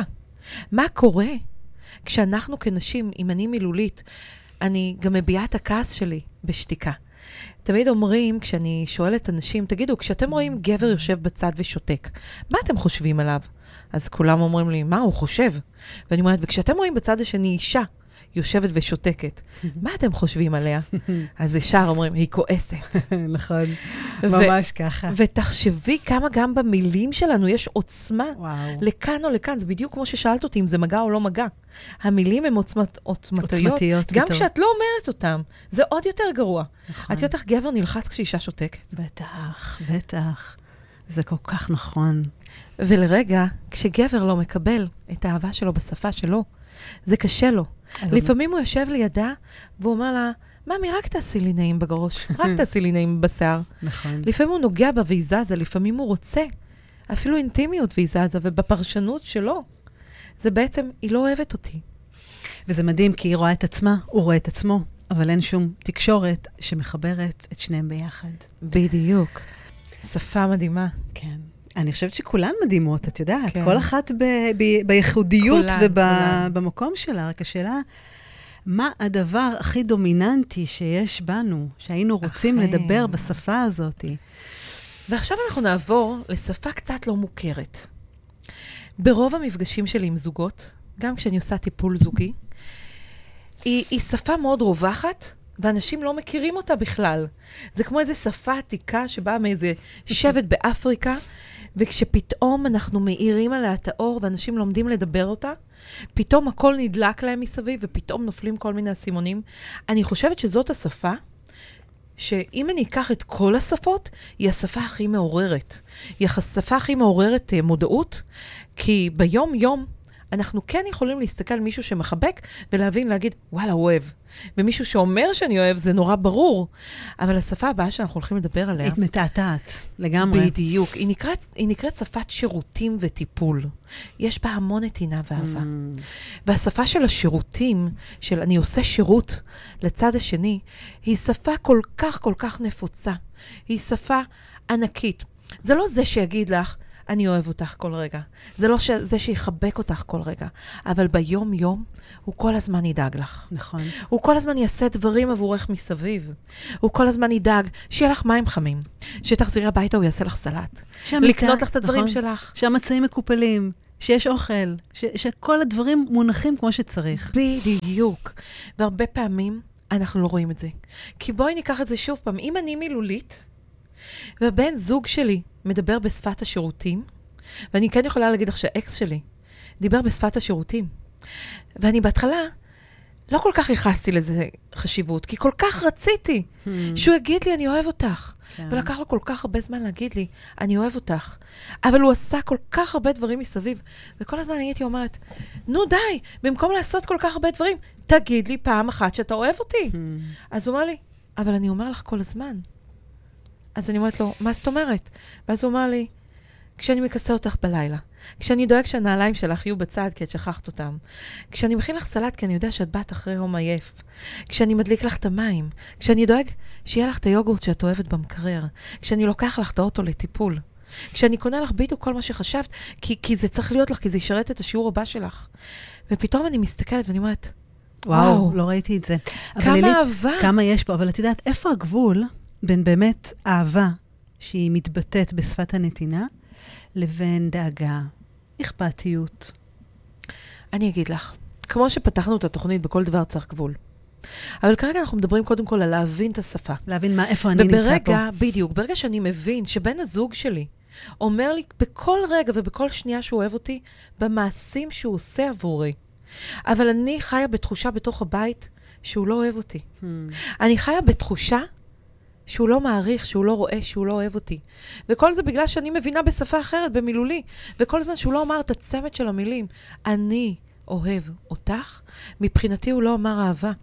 מבחינתי אני לא יכולה לא לחוות. אהבה. דרך אגב, אני אוהב אותך, זה כמו אני רואה אותך. זאת אומרת, זו התחושה שאני אומרת, בן אדם שנמצא בשפת המילים, זו התחושה שהוא רוצה, ל, ל, זאת אומרת, זה לאו דווקא המילים, אני אוהב אותך, זה יכול, תיקחו את זה ל. להרבה סגנונות ו, ומשפטים, אבל אני אומרת, המשמעות והכוונה זה אני רואה אותך, אני רואה אותך. זה אפילו, אפילו הרבה יותר עמוק מזה. אני רואה אותך, אתה חשוב לי. אני רוצה אותך. אני, ותשימו לב שהמשמעות הזאת, היא באה לידי ביטוי בכל אחת מהשפות. בדיוק. זאת אומרת, המשמעות הפנימית, רק שהיא היא באה, ליד, היא, היא מוצגת אחרת, היא מוגשת אלינו אחרת, ולא תמיד אנחנו מצליחים לפקוח את העיניים ו- ולראות אותה. ודיברת לרגע על הגבול. כן. הרבה כמה זה פעמים כשאנחנו הקרבה, עושים כמה זה בדיוק. ריצוי. אז יש את זה כמעט בכל השפות. זאת אומרת, אנחנו בכל אחת מהשפות צריכים לדעת את הגבול. כן. לדעת את הגבול כדי לא להטביע את הצד השני. ת, תמיד תחשבו על צמח. אנחנו נורא רוצים להשקות אותו ולטפל בו, אבל כשאנחנו מציפים אותו במים, אנחנו גם הורגים אותו. נכון. והרעיון הוא לתת כל דבר במידה. לתת גם כדי שתהיה שם הערכה.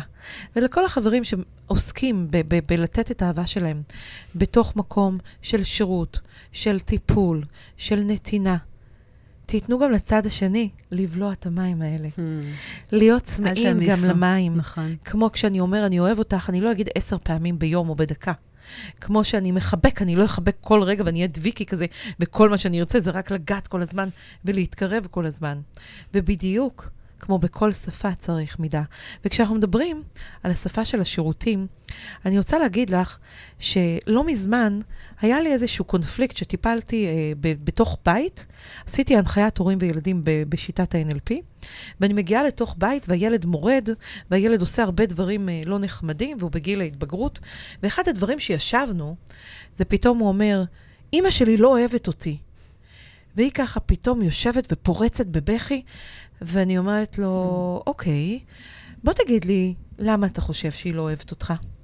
ואז הוא אומר, היא אף פעם לא אומרת לי שהיא אוהבת אותי, היא אף פעם לא אומרת לי מילה טובה. תמיד כשאני מגיע עם משהו, היא לא מעודדת אותי, אפילו על ציונים. היא לא אומרת לי כל הכבוד, היא לא אומרת שהיא אוהבת אותי. היא לא אומרת לי כלום. והיא יושבת שם ובוכה, ופתאום היא אומרת, ומה עם כל מה שאני דואגת לך? אני מסיעה אותך, אני מביאה אותך, בגדים נקיים, החדר מסודר, השירותים. האוכל שלך מוכן, התיק שלך, אני אפילו מצחצחת לו את הנעליים. נכון. אני רוצה לגרום לו שהוא לא יבזבז זמן על כל דבר ורק ייהנה, ורק... ואז פתאום, נופלים מהסימונים לשני הצדדים. נכון. שכל אחד את אומר את זה אחרת. בצורה אחרת. וואו, את יודעת, אני נתקלתי בזה באבא שכל הזמן קונה לילדים שלו מתנות. וכל פעם חושב עליהם, הוא נוסע הרבה לחו"ל, הוא לא נמצא בארץ הרבה, וכל פעם הוא בא ו- וקונה דברים, כי אני חושב עליכם, ווואי, והבת שלי תאהב את זה, והבן שלי אוהב את זה. והם מסתכלים על זה, ואת יודעת, זה, זה, אנחנו רוצים אותך, אנחנו רוצים ש... חיי, זאת בדיוק שתהיה השפה איתנו. הבאה שלנו. נכון. בדיוק. נכון, נכון. ותראי כמה דברים אנחנו עושים ביום-יום. ואותה אימא ואותו ילד, ברגע שהבינו את השפה, אז קרו כאן שני דברים מדהי- מדהימים. אחד, הם למדו שפה חדשה.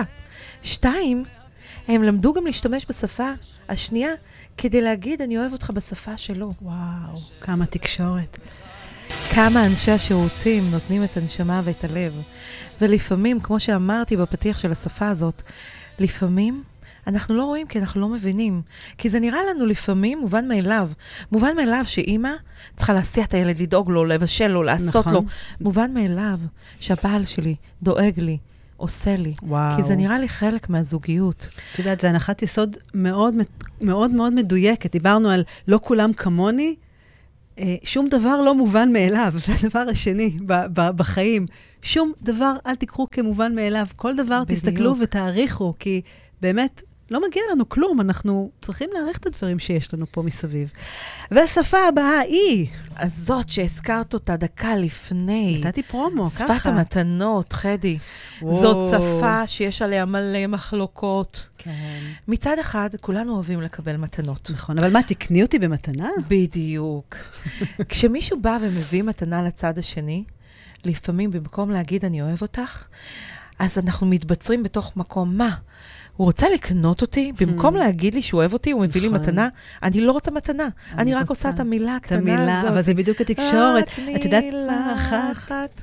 את יודעת איפה אני פוגשת את זה הרבה? מהמם. אמ, כשאנשים אה, פוגעים אחד בשני, בנושא של הסליחה.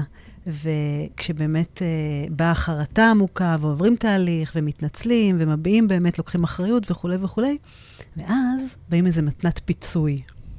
בדיוק. והצד השני, רגע, מה, אתה מנסה עכשיו לקנות אותי? מה, אתה מביא לי עכשיו זר פרחים? מה, אתה עכשיו מחזר? מה? רגע, שנייה. אני, אני לא שם, אני, אני צריך את הדברים האחרים, לאו דווקא את המתנות האלה. זה נתפס כאילו מישהו מנסה פה לקנות אותך. בדיוק, כי זה כמו שאני מדברת בעברית והוא בא בגרמנית, ואני אומרת, מה זה? אני לא רוצה, אני רוצה לדבר איתי במה שאני מבינה. נכון. והרבה פעמים זה נתפס כלא אוהב. ואם הרגע ניקח את זה למקום שבעצם, אם נסתכל על המתנות, מי שקונה מתנות, משקיע בזה מחשבה, נכון. משקיע בזה אנרגיה, נכון. משקיע בזה רצון, משקיע בזה כסף, משקיע בזה כל כך הרבה דברים. כי זאת הדרך שלו להגיד לצד השני, חשבתי עליך, דאגתי לך, אני זוכר מה אתה אוהב. אני מקסים. רציתי לשמח אותך, רציתי לגרום לך לחייך, ראיתי רציתי משהו, ו- משהו בטח. שחסר לך. רציתי משהו לגרום לך שהיום יהיה לך מצב רוח טוב. Hmm. ויש בזה כל כך הרבה. ותמיד אומרים, מה, הוא מביא לי פרחים עכשיו? מה הוא חושב? שבמקום להגיד לי, אני אוהב אותך, או סליחה, הוא יביא לי פרחים? אבל אם רגע נסתכל על המאמץ הזה, ונראה שכשהוא קונה לי משהו, זה אומר שהוא חושב עליי. הוא חושב עליי. את יודעת, זה כל כך יפה, בדיוק הייתה אצלי אתמול מישהי שסיפרה לי שהיא נכנסה לרכב בדרך אליי, ופתאום היא ראתה חבילת מסטיק, שהיא מאוד מאוד אוהבת, ברכב. בדיוק אתמול היא סיפרה לי. ופתאום ככה עלה לה חיוך, והיא אומרת לי, וואו, אה, באמת, זה היה מאוד נחמד. אף פעם לא חשבתי על זה ככה. כי, כי מישהו חשב עליי, מישהו ראה את זה ואמר, וואו, היא אוהבת את זה. זה אומר שאני חושב עליה ואני קונה את זה, ותראו, זה מחוות קטנות, זה לא צריך בדיוק. להיות פה זיקוקים ועניינים גדולים. זה דברים קטנים, באמת, ברמה כל כך כל כך פשוטה. אבל השאלה איך אנחנו תופסים את זה, איך אנחנו יכולים לראות את זה אחרת. כמו שאת אמרת, אני רואה אותך, אני חושב עליך. בדיוק. בשפת המתנות, זה הולך לשני הכיוונים. כי גם אם אני בשפת המתנות, והבן זוג שלי הוא לא בשפת המתנות, אז נגיד אם מגיע חג, או מגיע ט"ו באב, או מגיע יום הולדת, או מגיע משהו, ואומרת, הוא נכנס, אבל הוא בא והוא אמר לי, אני אוהב אותך, או שהוא נכנס והוא חיבק אותי, או שהוא עשה עבורי את כל הפעולות במטבח וניקה וסידר. אבל הוא לא קנה לי כלום. Hmm. ומה זה אומר שהוא לא קנה לי כלום? מה, זה אומר שהוא לא אוהב אותי? וואו, וואו. כי בשפה שלי, איזה סרטים. המשמעות שכשמישהו אוהב אותך, הוא מתאמץ בשבילך, הוא קונה לך. נכון. ובזה הוא מביע את האהבה, כי כשהוא קונה לך, אז הוא מכיר אותך, הוא יודע מי אתה, הוא רוצה נכון. לשמח אותך. וזה עובד לשני הכיוונים, וזה כל כך משמעותי. ואני אומרת, המתנות האלה, זה עוד שפה. מדהים. ואם לרגע, בכל השפות שעברנו עד עכשיו, נסתכל רגע, מה הצד השני מנסה להגיד לנו, ותכף אנחנו נסכם את זה אחרי השפה הבאה, אנחנו נבין איך ללמוד לקרוא את השפות האלה, וגם לדבר בהן. את יודעת, זה, זה באמת, אני אומרת, אחד הכללים פה, ואנחנו נסכם את זה שוב, אבל שנייה, תעצרו, אל תגיבו באוטומט. בואו, גם אם מישהו עושה משהו עבורכם, תבינו מאיפה זה מגיע. ואם אנחנו מקשרים את זה פה לשפת המתנות, זה לא המתנה עצמה, זה המחשבה. בדיוק. זה מה שעומד מאחוריה, וזה לא חייב להיות מתנות, זה יכול להיות מתנות גדולות ומתנות קטנות, ו- וזה יכול להיות מתנות שאנחנו מכינים לבד, זה לא משנה מה. העיקר זה התשומת לב שמישהו השקיע עליי. בנו וחשב עלינו. בדיוק. מתנות קטנות. וואי. המתנות הקטנות הן הכי מרגשות. בדיוק כמו שאמרתי עם המסטיק. זה הדברים הכי כיפים. ודברים שמכינים לבד בכלל, זה משהו שאני הכנתי בעצמי. זה גם כן, יש פה משהו ש... וואי, ישבתי, השקעתי, הדבקתי, לקחתי, עשיתי. בדיוק. שיש להם את הערך הכי הכי גדול. וצריך לבדוק באמת תמיד על המחשבות מעבר. בדיוק. אז הגענו לשפה החמישית, לילית, השפה האחרונה. שנקראת זמן איכות. זמן איכות. זמן איכות היא עוד שפה. כן. היא עוד שפה שגם היא לא נפוצה מדי, מוכרת מדי. זמן איכות, זה הרבה פעמים זה אנשים שהם מאוד עסוקים, שהחיים שלהם מאוד מלאים, והם, הזמן איכות זה משהו מאוד חשוב להם. זה אנשים שבאדיקות ישמרו על הדייט השבועי שלנו, על הזמן איכות של הביחד, על מתי אנחנו עושים את הדברים שלנו, ואנחנו מפנים את כל העולם עבורנו. אבל לילית, בתור, בתור מישהי באמת שמתעסקת ויועצת לזוגות וכולי, זה לא משהו שהוא must, שהוא הכרחי? ליצור אפילו ביומן זמני איכות כאלה קבועים? א', כן, וזה, דרך אגב, נולד מהצורך לדבר את כל השפות. אבל אנחנו כבר מגיעות לזה. אוקיי. והזמן איכות הזה, הוא הזמן הזה שכשאני אה, רוצה להגיד לבת הזוג שלי או לבן הזוג שלי שאנחנו אוהבים, אז זה נוצר בזמן איכות. ומה הכוונה? זה מישהו שלא יגיד לי שהוא אוהב אותי. זה מישהו שלא יחבק אותנו כשאנחנו רבים. זה מישהו שלא ייתן לי מתנה או יעשה לי שירותים. זה מישהו שכשהוא ירגיש שאני זקוקה לאהבה, או שהוא רוצה להגיד לי שהוא אוהב אותי, הוא יפנה את כל היום שלו, הוא יבטל פגישה, נכון. יבטל חברים, יפנה את כל מה שיש לו כדי לתת לי את הזמן. כי מבחינתו, בחיים שלו, זמן הוא ערך מאוד מאוד מאוד עליון וחשוב. וכשהוא מפנה זמן, ככה הוא מביע שהוא אוהב. וזה אומר שתמיד הוא ידאג שאתם תצאו ביחד ותבלו ביחד, ואת הדייטים שלכם, ואת הקולנוע, ואת הילדים, אבל הוא תמיד ישקיע בזה זמן. נכון. אבל אם את תבטלי לו את זה, זה כמו שאת אומרת, אני לא אוהבת, אני לא צריכה את זה. להבין את החשיבות שכמו שהם נותנים, גם שם הם מצפים לקבל את הזמן הזה. שלא יזלזלו בזמן שלהם. כי הם מעניקים את זה בזמן. כשאני נכון. מפנה את הזמן שלי עבורך, ככה אני אומר שאני אוהב אותך. יש לי עוד מיליון דברים חשובים, אבל את חשובה יותר. וכרגע אני רוצה לתת לך את את הזמן יודעת, הזה. זה סדר, זה, זה תעדוף. הרי אין דבר כזה, אין מושג אין לי זמן. את יודעת, נכון. תמיד אנשים אומרים, אין, אין דבר כזה. יש עניין של סדר עדיפויות. ואם משהו חשוב לכם, אתם תמיד תמיד תמצאו את הזמן לשים אותו במקום. ואת יודעת, את העלית ככה נקודה מאוד מעניינת, ואני שוב לוקחת את זה רגע לעולם הילדים, כהורים, כמה באמת הרבה פעמים, ושוב, זה לא רק עולם הילדים, זה גם אנחנו כ- כמבוגרים ובוגרים, הרבה פעמים שאנחנו לא מקבלים, זאת אומרת, נניח לי יש את הזמן איכות, ו- וזו השפה העיקרית שלי, ואני לא מקבלת אותו, או, או ילד שצריך את הזמן איכות עם אימא או אבא, מה הוא יעשה? בדיוק. כמה הוא יעשה דברים, יעורר את הדברים בצורה אפילו קיצונית כזו או אחרת, כדי ליצור את הזמן איכות. כמה פעמים אנחנו, פתאום הבן, הילד, אתם מקבלים טלפון מהבית ספר שהילד היה ככה ולא הכין ככה והפריע, ועשה משהו כזה ואחר, ובמקום לעצור שנייה ולחשוב, אנחנו ישר כועסים וצועקים, ומה קרה, ומה פתאום, ולא מדברים ככה ולא מת... אבל רגע, שנייה, מה קורה פה? אולי הוא צריך את הזמן. איכות שלכם איתו, את התשומת לב, כמה הוא מעורר את זה. ואותו דבר אנחנו. הרבה פעמים אנחנו לא מקבלים את זה, ואז אנחנו בעצם מחפשים את זה בצורות כאלה ואחרות שהן הן לא נכונות, הן לא מדויקות, כי זה כבר כדור שלג, כי זה גורם למריבות ולכעסים. ולמשקעים. ולמשקעים, ומחפשים, מחפשים, מחפשים, במקום רגע לעצור ולהבין, רגע, על מה זה יושב? אני רוצה להיות איתך ביחד, אני רוצה להיות חדי, איתך ביחד. כל מה שאת אומרת משרת בדיוק את כל השפות. כי אם תקחי את זה שפה-שפה ותעברי אותה, את אמרת את זה כל כך מדויק וכל כך יפה. כי בשפה המילולית, כשאני אומרת, אתה לא אומר לי שאתה אוהב אותי, אני מנסה לקבל את היחס הזה בשפה שלי, Hmm. כי זאת השפה שאני מבינה. כשאני באה לבן פה. הזוג, אני אומרת, אתה לא מחבק אותי מספיק. נכון. אתה לא מנשק אותי מספיק. אתה לא יושב לידי מספיק. בא לי שנחזיק ידיים. אני אומרת, אני בדיוק כמו ילד, מנפנפת באיזשהו דגל של איזושהי התנהגות, שאני אומרת, אני צריכה את זה, תן לי את זה. נכון, אני זקוקה לזה. נכון. אותו הדבר במתנות, אני אגיד לו, אתה אף פעם לא קונה לי שום דבר. אתה אף פעם לא מכין לי. לא אכפת לך ממני, לא אתה לא דואג, לך. אתה לא רואה אותי. בדיוק. ואם אני ארצה עוד יותר לה- להוסיף על מה שאמרת, המקום הכי חשוב זה לרגע לעצור. Hmm. ולא להסתכל על עצמנו.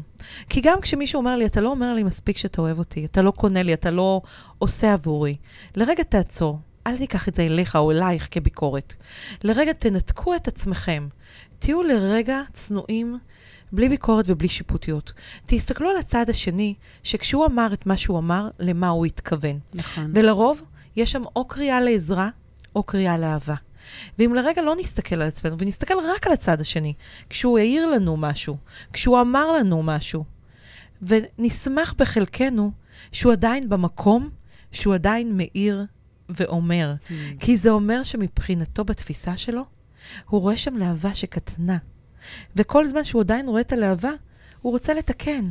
הוא רוצה להגיד, אם תעשי עוד קצת פו, היא תגדל, ויהיה לנו כאן אושר גדול, ויהיה לנו כאן מדהים.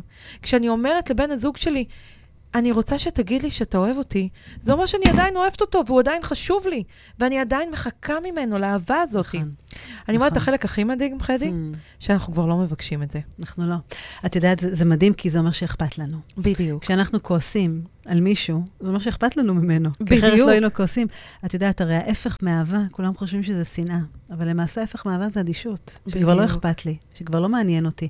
ואת יודעת, עוד נקודה ככה בנושא של ה... שבאמת, של הזמן איכות, אני אומרת שזמן איכות לא חייב להיות, ושוב, אני, אני מדברת פה גם על דברים קטנים, כן? אנחנו לא פה עכשיו צריכים אה, אה, כל חודש אה, לסגור אה, נסיעה לחו"ל, ו- ולצאת ל- לסוף שבוע, ו- ולעשות ככה עניינים גדולים כאלה ואחרים. אני אומרת, זמן איכות גם יכול להתבטא באמת, לשבת בסלון, אחד ליד השני, ולהקשיב. וההקשבה הפעילה הזאת, שבאמת אני כל כולי איתך.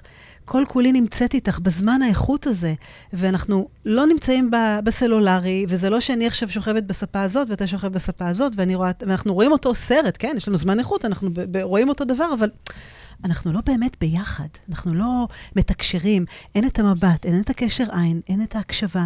הרי בסופו של דבר, הזמן איכות, ואני חושבת ש... את יודעת, אה, זה מאוד מתחבר ב, ב, בכלל, בחיים עצמם, אם אני לוקחת את זה למשהו הרבה יותר גדול, כמה אנחנו באמת יודעים לחוות את הרגע ולהעריך את הרגע ולחיות את החיים ולהיות פה ועכשיו. ולהיות פה ועכשיו זה כמו שעכשיו אני פה בתוכנית איתך, ואת הבן אדם היחיד בעולם שמעניין אותי. אני רק כל כולי איתך ואני לא חושבת על שום דבר ממש. אחר. זה נקרא הזמן איכות, ויש לי עכשיו אחלה זמן איכות. אבל שנייה לפני, אני רוצה רק להגיד לך עוד דבר אחד על זמן איכות. כן. כששאלת אותי מה זה אהבה, אהבה זה כשאני מזהה שבן הזוג שלי זמן איכות חשוב לו, וכרגע בא לו לראות אפילו משחק כדורגל בטלוויזיה. ואני לא סובלת כדורגל, אבל אני יושבת לידו, ושמה עליו את הראש, ומסתכלת יחד איתו. לפעמים זה האושר הכי גדול. הוא אומר, היא לא אוהבת כדורגל, אבל היא כאן לידי. היא איתי בדבר שחשוב לי. אז כמה זה חשוב. כמה זה חשוב. אז חדי, כן. דיברנו על חמש שפות לאהבה. וכשאנחנו מדברים על חמש שפות לאהבה, זה בדיוק מה שאת התחלת בפתיח של זה. לכל אחד מאיתנו יש שפה דומיננטית, וזה הזמן, חברים יקרים, שתיקחו את כל חמש השפות ששמעתם, ותדרגו אותם מי הכי גבוהה אצלכם. איך אתם אוהבים להגיד, אני אוהב אותך, אני אוהבת אותך. איך אתם אוהבים שאומרים לכם. ותדרגו אותם לפי הסדר. וכשתראו מה יותר דומיננטי אצלכם, זו השפה המובילה. אבל היתרון, והדבר הכי חשוב לדעת, זה שאנחנו יכולים ללמוד את כל השפות, ויכולים לדבר בכל השפות. וברגע של טיפה תשומת לב הכי קטנה, לצד השני באיזה שפה הוא מדבר. וברגע שאנחנו לומדים את השפה, אנחנו פתאום שולטים בה ומדברים בה. וואו. משהו מאוד מאוד חשוב, חדי, זה כשאנחנו מבינים ומעלים את זה לתודעה, גם של בן הזוג שלנו, ילדים שלנו, קולגות שלנו, אפשר לעשות עם זה כל כך הרבה. וביקשו שאני אתן דוגמה אחת לגבי עסקים, לדוגמה. כי דיברנו על זוגיות, דיברנו על ילדים. אז גם בעולם העסקים, אנחנו יכולים לדבר אהבה בשפות שונות. מספיק שהבוס שלי, לצורך העניין, אני עובדת אצל מישהו, והוא מדבר בשפה מילולית. ואני מדברת בשפה של שירותים, ואני עושה, ואני מתקתקת, ו... אבל אני לא אומרת לו מה עשיתי, ולא אומרת לו איך עשיתי, והוא רוצה לשמוע במילים נכון, מה קורה שם. נכון, ואני לא מבינה איך הוא לא רואה את זה. בדיוק, ואיך הוא לא רואה. אני נשארת, אני עושה, אני מסדרת, אני מגישה לך, אבל הוא לא רואה. אבל את ההוא שעושה מלא רעש, הוא אומר, עשיתי, עשיתי, אותו רואים. אז זה תקף גם לעסקים. נכון. לזהות באיזה שפה העובד שלך, הבוס שלך, הקולגה שלך מדבר, ואז אתה תוכל, כמו שאמרת קודם, לדבר בשפה שלו. וכשתדברי בשפה שלו, הוא יבין מה עשית. תזכרו, זה משפט מדהים, זה באמת כל כך נכון. כשאנחנו מדברים לאדם בשפה שהוא מבין, זה ילך לראש שלו. וכשנדבר לאדם בשפה ש... שהוא מדבר בה, אז ילך ללב שלו. בדיוק. וככה אנחנו גם נפחית כעסים ואכזבות וציפיות, ויהיה הרבה יותר נכון, יותר מזה, אנחנו גם נקבל דברים שאנחנו רוצים לקבל בצורה הרבה הרבה יותר פשוטה. וזה מדהים כמה זה הופך את החיים שלנו להרבה הרבה יותר רגועים, הרבה יותר נוחים, הרבה יותר מדויקים. הרבה יותר שלווים, באמת, זה, אני חושבת שזה מתכון מדהים, והוא קיים, רק אחד הדברים שאני אומרת, אחד, אחד מכללי היסוד שבכלל, לפני שניגשים לכל זה, תספרו עד עשר לפני שאתם מגיבים. בואו, קחו את האיפוק הזה, את, ה, את האוטומט הזה שאנחנו כל הזמן נמצאים בו בכל דבר בחיים שלנו, וכמה אנחנו ישר עם הסרטים, כמה דוגמאות נתנו, כמה אנחנו מזינים את עצמנו עוד ועוד ועוד, כדי שבאמת uh, הדברים האלה קאט, יעצרו, ואנחנו נדע איך להגיב אחרת. את יודעת, אחד הדברים שאנשים מתקשים זה באמת, קודם כל, לזהות מה השפה שלי. כי אני חושבת ש... את יודעת, דיברנו על חמשת השפות, וככה הצגנו אותם יפה, ו, וגם אני, את יודעת, כל פעם מחדש שאני מקשיבה, שומעת, מתנשאת וכולי, כי דרך אגב, השפות האלה משתנות לאורך החיים. זאת אומרת, מה ש... אז נגיד, השפה שהייתי בה לפני עשר שנים, זה לאו דווקא השפה, שעכש... השפה הדומיננטית שתלווה אותי גם היום. בדיוק. זה הרי, אנחנו כל הזמן... אה, אה, לומדים. לומדים, מתפתחים, כל, כל אירוע הרי משנה אותנו לפה ולפה. אז אני אומרת, כל כל זמן מסוים, ואני אומרת שעכשיו זה גם זמן נפלא, כי עברנו ככה שנה מאוד משמעותית, שבאמת אה, השפיעה, השפיעה על כל אחד ואחת מאיתנו בצורה כזו או אחרת. אז, אה, אז אני אומרת, זה זמן טוב ככה לעצור ו, ולבדוק ולשאול את השאלות שלה, את השאלות כאילו הנכונות. מה השפה שלי? מה אני הייתי רוצה שאנשים ייתנו לי? שידברו איתי. קודם כל, אתם לעצמכם, וזה נכון. באמת שם. חדי, וכל מי שלא מצליח לעשות את זה, אז הרעיון הוא שאני אשאל אפילו את עצמי, כשאני אוהבת בן הזוג שלי, כשאני אוהבת את הילד שלי, איך אני אומר לו את זה? האם אני עושה את זה בשפה של מתנות, שירותים, מילים, מגע, זמן איכות? חדי יקרה שלי, אני רוצה להתקיל אותך. אני יודעת שאת לא, לא אוהבת את זה, אבל אני כן רוצה לשאול אותך, מה שפת האהבה שלך? מה השפה הדומיננטית? כן. שפת המילים. שפת המילים. זאת אומרת, שכשאת אוהבת, את אומרת. כשאת רוצה שבעצם כן. להבין שאוהבים אותך, את רוצה שיגידו לך את זה. שיגידו את זה במילים, כן. בדיוק, כן. כי זו השפה שחודרת הכי הרבה ללב שלך. נכון, לגמרי. ואני רוצה מילים... להיות חודרנית לרגע. מה השפה של uh, בעלך? האם אחרי שדיברנו כאן, תגידי לי מה הדומיננטית שלו? מה, השפה שבעצם הוא מדבר אליי? הוא מביע, ש... כן, הוא מביע את האהבה הוא, שלו. הוא מביע את האהבה שלו אליי? כן. אמ, וואו, איזו שאלה, לילית. אני יודעת שהיא חודרנית. כן, ככה? כן, החלטתי להתקיל אותך בסוף השידור. אני חושבת ש... אני מאמינה ששפת הנתינה. זאת אומרת, שירותים. השירותים, הפעולות, הנתינה, כן, היא באה מאוד מאוד חזק לידי ביטוי, כן, ביום-יום. זאת אומרת, שאם אני לוקחת אתכם עכשיו כזוג, אה, כמו שאומרים אה, במשפט העברי, אה, אדם סביר מה, מה, מהיישוב, או זוג סביר מהיישוב. אז בעצם את מדברת בשפה מילולית, הוא מדבר בשפת השירותים, שיש בה הרבה נתינה, הרבה אהבה וכולי. ובעצם, כשאני מסתכלת על זוג, אז אני אומרת, יש לי אחת שרק אומרת שהיא אוהבת ומחכה שיגידו לה שהיא אוהבת, ויש אחד שכל הזמן עושה שירותים, אבל רוב הסיכויים שהוא גם לא מקבל שירותים, כי את את האהבה שלך אומרת במילים. נכון. ובעצם יש לי כאן שני אנשים, אני לוקחת אתכם סתם כמטאפורה כרגע, כי אני לא נכנסת יותר לרובד של, את הרי כבר בהתפתחות אחרת ומטפלת ואת רואה את הדברים אחרת, אבל אני לוקחת אתכם כדוגמה. אה, אחד כל הזמן מצפה שיגידו לו שאוהבים, השני כל הזמן מצפה שיעשו עבורו דברים, וברגע שלדוגמה את לא תעשי עבורו כל מיני מחוות כמו שהוא עושה, בתפיסה שלו, אולי את לא רואה אותו. אולי יש מרחק כזה ואחר, אולי את לא אוהבת בדיוק. אותו. ואת, מבחינתך, מתרחקת, כי הוא לא אומר, אני אוהב אותך, בשפה שאת מבינה, Hmm. בשפה הזאת שנכנסת פה, לתוך הלב. ומתוך המקום הזה אני רוצה להגיד לכם, אני לדוגמה נמצאת בשפה של מגע. הייתה לי שפה יותר דומיננטית בעבר שהייתה אה, מילולית, אחר כך המגע התגבר, וכשאני אוהבת אני נוגעת, אני מלטפת, אני מחבקת. ולפעמים אני לא אגיד אני אוהבת, וזה יחסר לצד השני, והוא יפרש את זה שכאילו אני לא, אני לא אומרת, שלא אני לא אכפת אוהבת, לך, שאת לא שלא אוהבת, אכפת לי, שאני נכון. לא רואה. ותראו כמה אנחנו מעניקים אחד לשני, ולפעמים אנחנו פשוט לא מבינים את השפה ולוקחים את זה כמובן מאליו. אז אני מציעה נכון, לכל הזוגות רגע, אני שלנו ולכל נכון. ההורים שלנו, קחו את הטיפים האלה, קחו את החמש שפות, תסבירו אותם בהיילט של שורה, לבן הזוג, לילד, למישהו. תגידו, אני בשפה הזאת, אתה בשפה הזאת. איך אנחנו יכולים לגרום אחד לשני אושר? ממש ככה. את יודעת, זה גם, אפילו אני אומרת, תשאלו את עצמכם, ממש ככה, את יודעת, לעשות רשימה. מה הבן זוג שלכם עושה שגורם לכם להרגיש שאתם נאהבים? מה אתם מצפים אה, מהם לעשות שהם לא עושים? מה, מה אתם, אה, מה, מה הבני זוג עושים או אומרים שגורם לכם אפילו להיפגע, להיעלב, להתרחק, להסתגר? זאת אומרת, תשאלו את השאלות האלה ובאמת תראו כמה זה באמת תופס אתכם במקום הזה, בכל אחת מהשפות, כי... כי, כי הדבר הזה הוא כל כך כל כך משמעותי, והוא יכול באמת, אני אומרת, מצד אחד לקרב ולהרחיק. ושוב, אני אומרת, תיקחו את הדברים, את כל אחת מהשפות גם ב... אני אומרת, לא בצורה טוטאלית. וכשאומרים מילים, זה לא חייב להגיד את המילה, אפרופו דיברנו על מילים בהקשר של השפה, זה לא חייב להגיד את המילה, אני אוהב אותך, אני אוהבת אותך.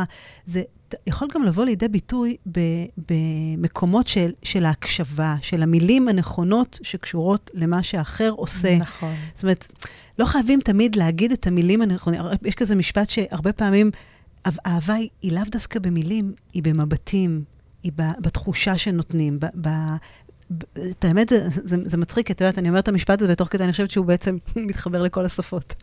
בדיוק. בדיוק, זהו, כן. הוא לאו דווקא זה, הוא באמת כולל פה את הכל, אבל um, מה אתם גם עושים כדי להביע אהבה? וגם אל תשפטו את הצד השני בדרך שהוא מביע את האהבה שלו, כי כל החלק הכי חשוב זה לזהות את השפה הזאת. וברגע שאנחנו מזהים את השפה של הצד השני, וברגע שגם אנחנו, ואני אומרת כאן, חדי, נכנסת הסליחה. כי גם אם עד היום לא הבנו את השפה, וכעסנו, והטחנו, ואמרנו, והעלבנו, וביקרנו, ושפטנו, ופתאום החלון הזה נהיה נקי. אנחנו מבינים שהוא כל הזמן היה שם ואהב אותנו. הוא כל הזמן עשה בשבילנו בשפה שלו. ואני רק שפטתי וביקרתי וקיטרתי, וכל הזמן הייתי ביקורתית במקום הזה, ובמקום הזה הוא גם לסלוח לנו על חוסר זיהוי והבנה של השפה. כן, זו הבנה שהוא... וגם- כן, הוא, הוא דיבר בשפה הטבעית שלו. בדיוק. זה, זה שפת האם שלו. והסליחה כאן היא כל כך חשובה, כי מכאן, בעזרת הסליחה, אנחנו יכולים לצאת לדרך חדשה, שבה אנחנו יכולים לדבר בכל השפות. בשפות שבן הזוג שלנו מבין, בשפות שאנחנו מבינים. והדבר הכי הכי חשוב זה תקשורת. כי כשאנחנו מדברים אנחנו מבינים. כי כשאני אגיד לבן הזוג שלי, אתה לא אומר לי מספיק שאתה אוהב אותי, והוא יסביר לי במילים שלו, שהוא אומר לי כשהוא עושה עבורי, אז אני פתאום יבין בתוך התקשורת הזאת שמדברים, שוואלה, הוא אוהב אותי. נכון. אני רק לא הבנתי את השפה שלו. את יודעת, זה מדהים, כי אני אומרת, כשאנחנו לא מדברים בשפה, בשפה שאנחנו רוצים שידברו איתנו, אז הרבה פעמים יש אה, ריקנות מבחינה רגשית, שבאמת באה לידי ביטוי אחרי המון המון שנים, כי, כי אנחנו סוחבים דברים כאלה ואחרים. ואני חושבת ש... אנחנו כבני אדם, אנחנו בעצם נולדנו כדי לבחור בין טוב ורע.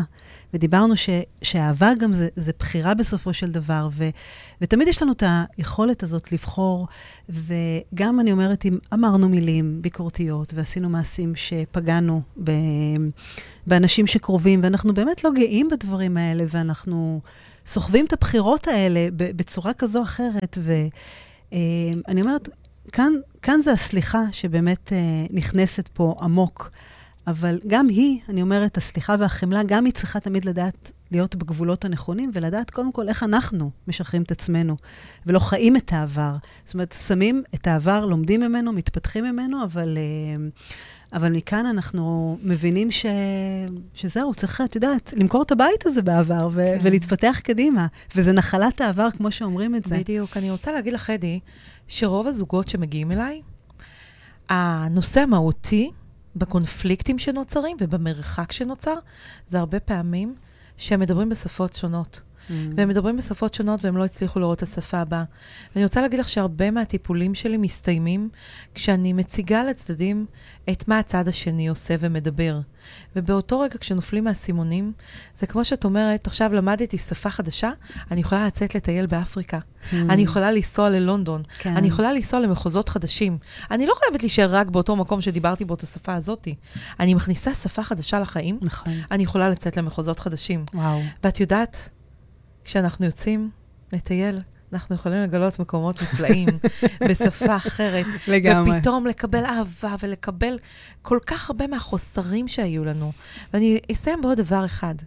חלק גדול ממערכות היחסים של פרק ב', כשיוצאים ממערכת של נישואים, נורא נשאבים לפרק ב', לכל החוסרים שהיו לנו, למלא קודם כל את החוסרים, כן. את, את החסר הזה. והרבה פעמים אנחנו יכולים למלא את החוסרים האלה, וואו. מרק להבין את הדברים. כי אם חסר לי היה הקטע הוורבלי או המגע, ודיברתי ותקשרתי, והצד השני התחיל להבין את השפה. ואפילו לפעמים ללכת לייעוץ, ללכת לטיפול, כדי להבין את זה. נכון, כדי לנקות את, את הדברים לתקן, האלה. לנקות. וללכת למחוזות חדשים. וואו, כי את יודעת, האהבה היא לא מוחקת את העבר, אבל היא יכולה לשנות את העתיד בסופו של דבר.